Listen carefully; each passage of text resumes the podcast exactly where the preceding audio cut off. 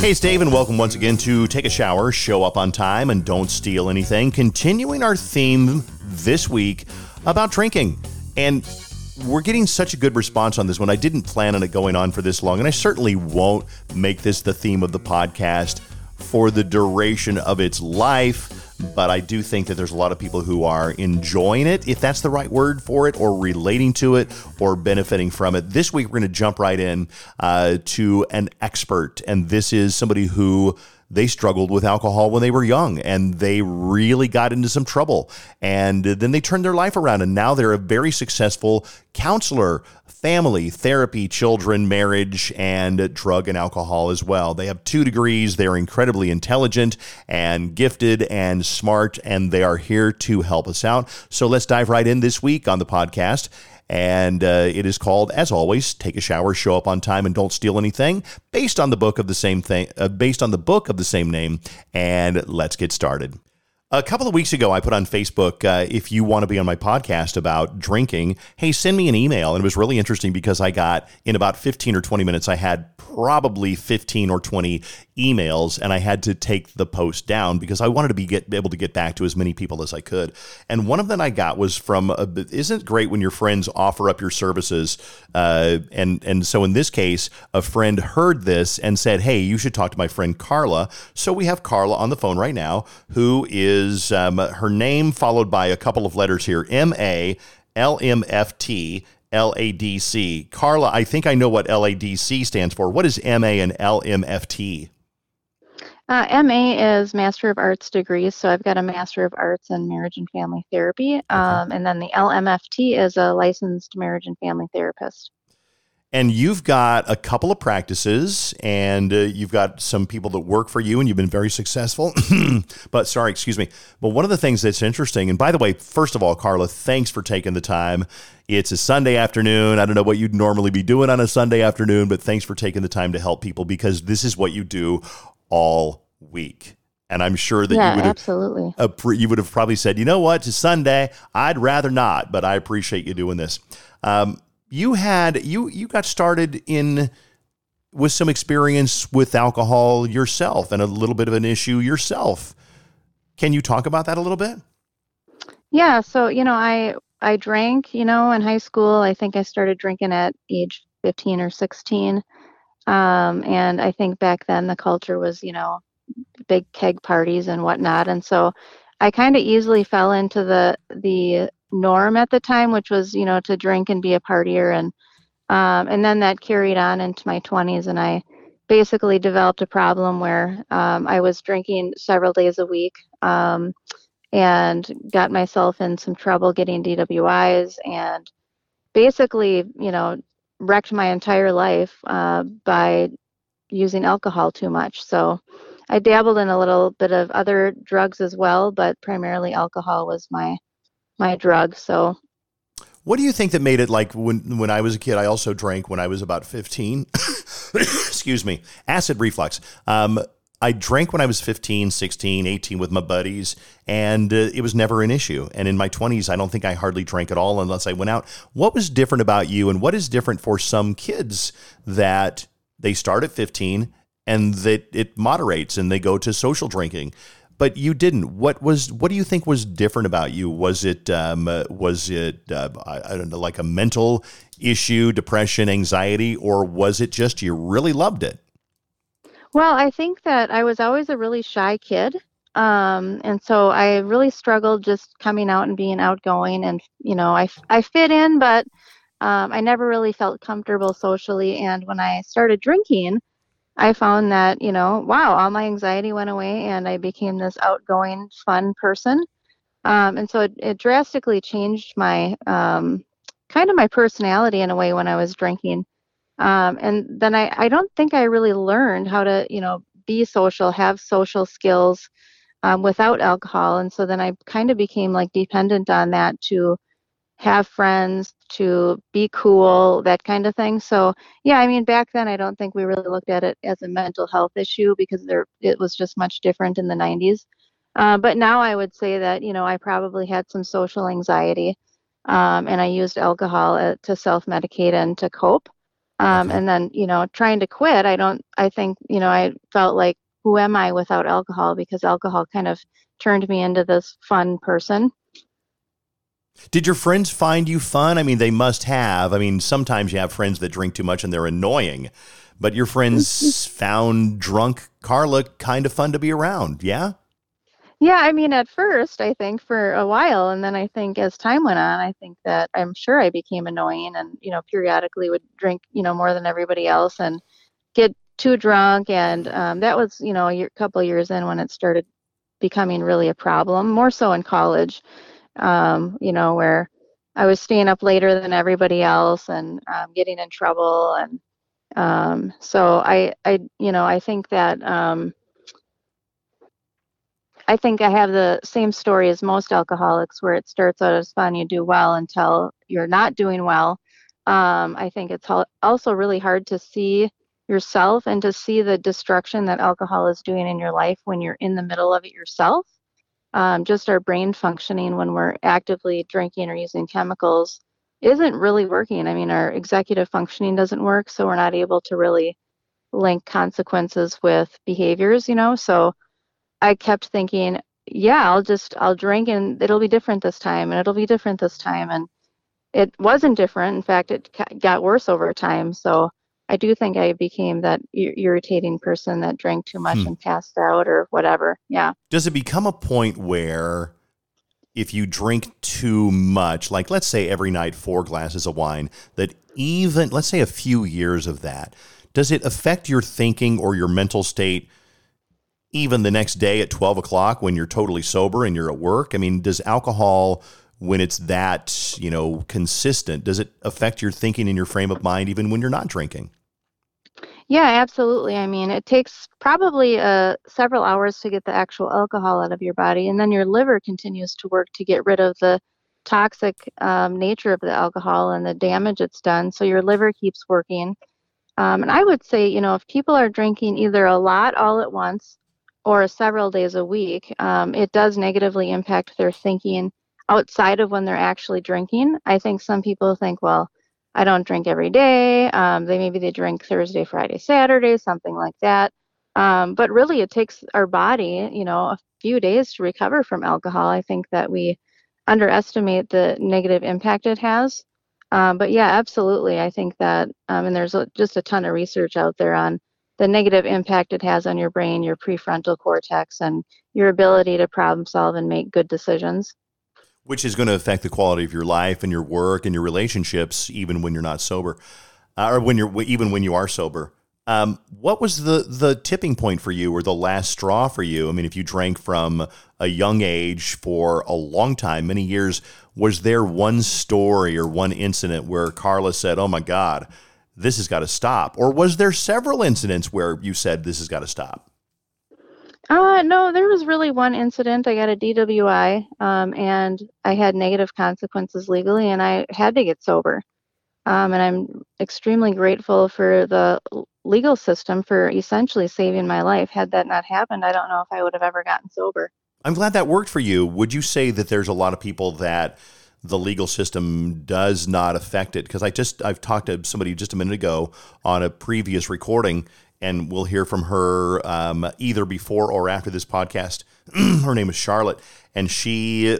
You know, her doctor said you have to go to rehab. She went to six weeks of rehab, and as soon as she got out, she started drinking again. So those consequences for her didn't work there are some people why does the consequences it works so well for you carla but it doesn't work for other people why can you explain that well, I think that I had more than one consequence, um, and it, it required me to be forced into being sober of my own accord. You know, not someone making me go into treatment.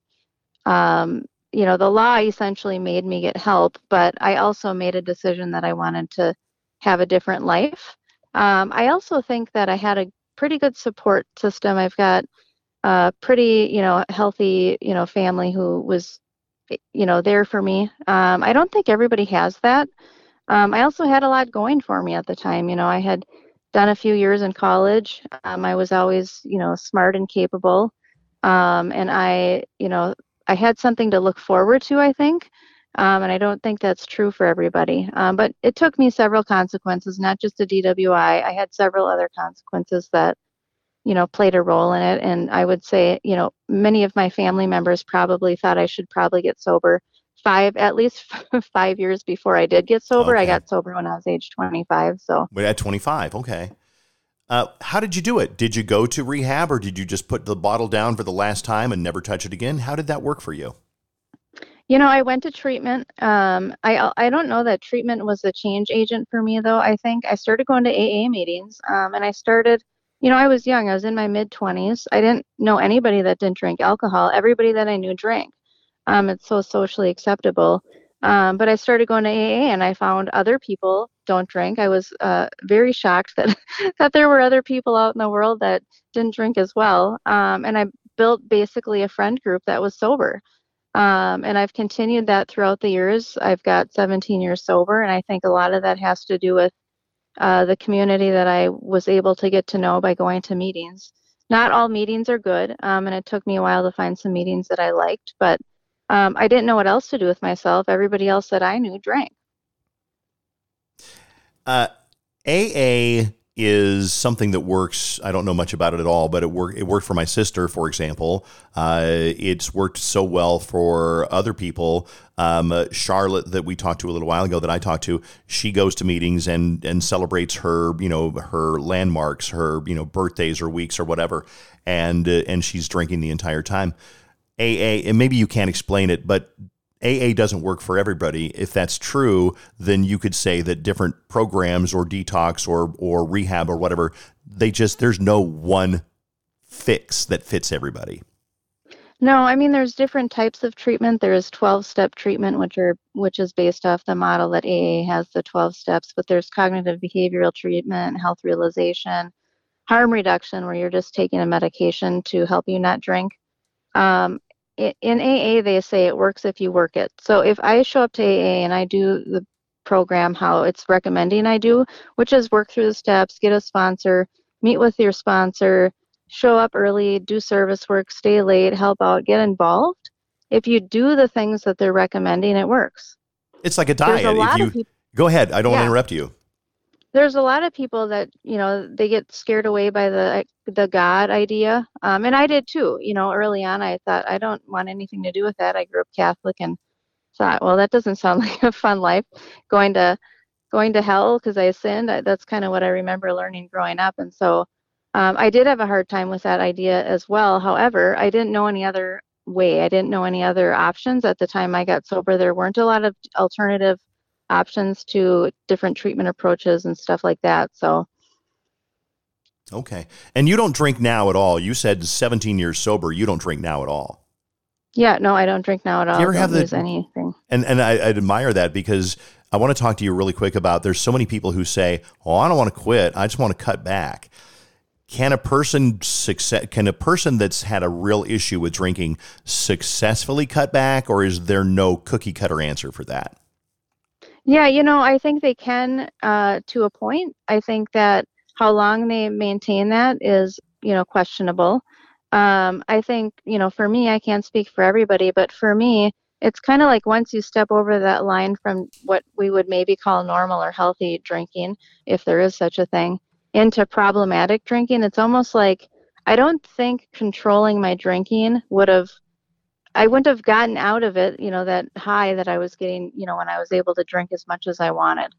Um, so I do think that it works for some people to control their drinking. In fact, in the work that I do, um, I often there's oftentimes people that we catch. I think earlier in the disease process, disease process, they haven't wrecked their entire lives. They're, you know, they've got a family, they've got a job, their life is pretty good. There are a lot of people that do cut back and they are successful as far as far as I've followed, you know, I, I can't follow them till they're, you know, 70, 80 years old. I don't know if that will maintain itself, but yeah, I mean, and people sometimes they get involved in their church. Um, there's different ways that people can like supplement uh, the the social part of you know uh, drinking that people oftentimes benefit from. What about people who just they're they don't want to drink socially? They just drink alone. They're on their couch watching Netflix and they're having their second bottle of wine. Is there? I mean, that that's that's. I think it's pretty common. I don't know, but they're not then it for the social aspect. They don't go out and get obnoxious with their friends necessarily. They just want to drink. Yeah, I mean, if you're alone and you don't have any accountability, whether you're staying sober or you're drinking, that's hard. It's just, it's the same as, you know, being on a diet. If you don't have accountability, following your own rules doesn't always work the greatest. Yeah. Um, you know, and drinking a bottle of wine, that's, you know, wine's stronger than beer and it's, it's a bottle of wine is a really, it's a good amount of alcohol that someone would be drinking as well. So a person drinking a bottle of wine at home alone, I would be concerned about. How can alcohol? This is this is a weird question. The reason I read when you just said a, a bottle of wine, I was watching a documentary the other day on the group Tears for Fears from the 80s. Everybody wants to rule the world and shout, and Tears for Fears was a big band back then. And they're reforming, and uh, they've dealt with, they said, well, they dealt with a tragedy. Well, what was the tragedy? The lead singer, his wife, at a, probably about, she looked like she's about 42 or 45. She died of the benefit of the of the side effects, not benefits of alcoholism. And he said she drank two bottles of wine a day, and she was you know 120 pounds. How does alcohol kill somebody? and maybe there's different ways, you know, but it, and what does it do to our body that eventually you could be 42 years old and die of alcoholism? Oh, it does all kinds of things. I think we drastically underestimate the negative impact it has on our whole body. Like I said earlier, on our brain, for one, right? Um, but our liver is working like double, triple time. And a lot of people that drink a, a lot, um, they start to have alcohol withdrawal symptoms, anxiety, insomnia. But they don't understand that the alcohol or withdrawal from alcohol is the contrib- why they're having those symptoms. And so a lot of people will go to their regular primary doctor. They'll say they have anxiety, they can't sleep, maybe they're depressed, their regular doctor will put them on a medication, either a sleeping medication that might be addictive also, or an antidepressant. Um, and then before you know it, they're on more than one chemical, which is another risk factor. Um, so your liver then again is working overtime. Our whole, all of our systems in our body are somewhat related to our liver. Um, and so oftentimes people will have heart disease, high blood pressure, um, diabetes, uh, lots of different like other health issues that alcohol can cause or for sure make worse. I read some there was a quiz I saw online. They said all parts of the body can heal themselves except what? And the answer was teeth. Can the liver heal itself if you stop drinking today? Is your liver better in 30 days or a year? No, but our liver is pretty profound. I mean, I think if we had a pretty healthy lifestyle, our liver could probably get us through three lives. Um, I've, you know, working in the field, have seen many people come into treatment drinking, you know, a half a liter of hard liquor for 30 years, and their liver is not functioning real great, but they don't have cirrhosis, they don't have fatty liver, they've they're overall pretty healthy. Um, but some people, you know, childhood sickness, uh, maybe genetics. They don't have the most high functioning liver. I see. Okay. There's other variables that can play a role. So, you know, I've had also people that didn't drink very long at all and they had liver damage already. Um, and so it, I think it has a lot to do with just the person, their body type, uh, genetics, um, if they've had other issues that have had a negative impact on their liver. Uh, we'll see now with COVID, we'll see the what has COVID done to our liver. So right. again, we might see more of a um, drastic impact from alcoholism on our liver because COVID maybe did some liver damage. So yeah, it's it's a it's an amazing organ, and I think that's part of the problem. It can hide, it can deceive us and get us into thinking like, oh, we can drink all the time, we're fine. Well, isn't it true? You, you, I mean, our, our liver doesn't just filter, you know, alcohol, but also chemicals and, and cheeseburgers and nachos. And basically anything we put into our body is going to affect our liver at some point. I have no idea what I'm talking about. No, yeah, you're exactly right. Um, sh- high sugar foods, um, just anything I think out of balance.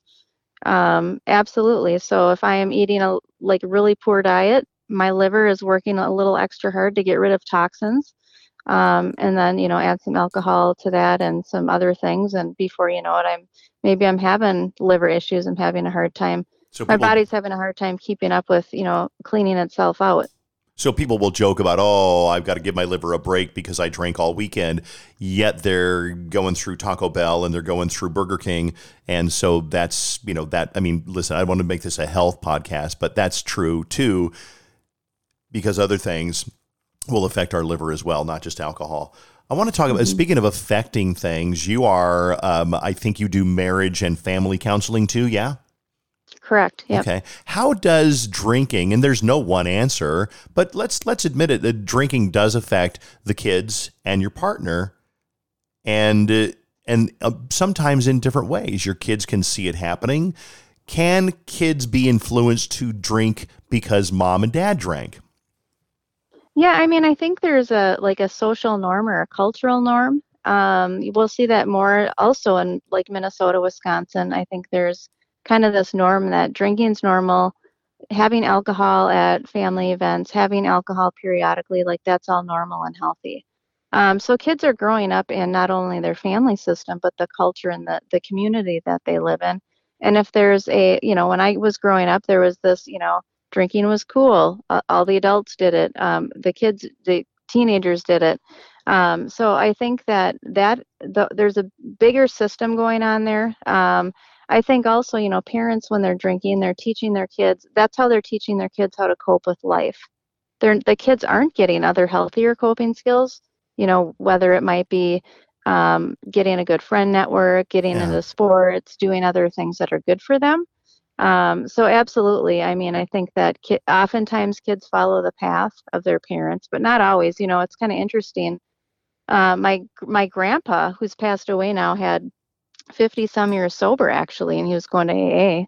Um, and so my dad was raised in a family that you know there wasn't really alcohol around. My grandpa got sober when my dad was in a, was a child, um, and my my parents didn't really drink that much, you know, growing up. Um, and so alcoholism definitely wasn't role modeled in my house. And it's just one of I mean, the, one of those things where you just slowly got into it. And I think that we've talked about this on other podcasts where when you're 15 or 16 or 18 don't and you have your first drink you don't go i'm going to start drinking all the time. It just kind of slowly comes on for most people. Would you say? Right. Absolutely. What if right now somebody is listening and i think that the i don't know what our audience for this is. I know how many people listen but i don't know anybody's story unless they write and tell me their story. And i encourage people to do that. Write and tell me your story so maybe we can learn from your story. Um, what if somebody's listening right now uh, Carla, and they know that they should cut back, but they've tried to cut back before and it's worked for six days or it's worked for three weeks. What should they do this time or what should they do differently? Do you have an answer for that? What should somebody do that wants to stop? Yeah, I mean, there's a few different things people can do. Of course, they can, you know, try to go to an AA meeting. Um, that's a, another way to live life without drinking, right? Um, they can go see their regular uh, primary care doctor and potentially get on some medication that would help them get past that six days. Um, and you know, I think that just doing outpatient therapy, you know, just regular, you know, you get a therapist, you start seeing them. I've helped many people, you know, look at their alcohol use as one of the you know negative coping skills that they have. Um, i think that you know that's a good start you know not everybody has to go into treatment. I think there's a lot of people out there that could probably really benefit from quitting early on the sooner you do it the less of an issue you have to deal with when you do finally quit. So um, yeah i mean there's other you know some people get involved in their church some people there's sober there's other kinds of sober groups out there that get together and um, you know connect i think that i think i heard someone else on the podcast talk about some sort of um so social band group thing they were in i okay. can't remember the name of it but okay. it was like you know we're all sober kind of thing um but yeah so one size does not fit all everybody um everybody's different um, but I mean, if you're if you want to quit, I think it's to start with your doctor is a really good decision because sometimes, you know, alcohol withdrawal can kill people um, a lot of times that's how people die from alcoholism. They have a life threatening seizure and it kills them. Um, and it's not from drinking, it's from alcohol withdrawal. And to have someone have the courage to finally get up and quit and then they die from withdrawal is tragic. Yeah, that tragic, terrible because know? that is somebody who says, I want to quit. and then they have the seizure. I, I want to be respectful of your time, and you've been so kind, and, and, and I think that you have helped so many people who are listening to this in one way or another. And I don't know if you're taking new patients or not, but I do want to give you a chance to uh, offer that up. If you know, uh, if somebody wants to call you or find your website, what's the best way to get a hold of you to maybe schedule a, a, an appointment with you or to find your website and see if there's something there that they want to check into?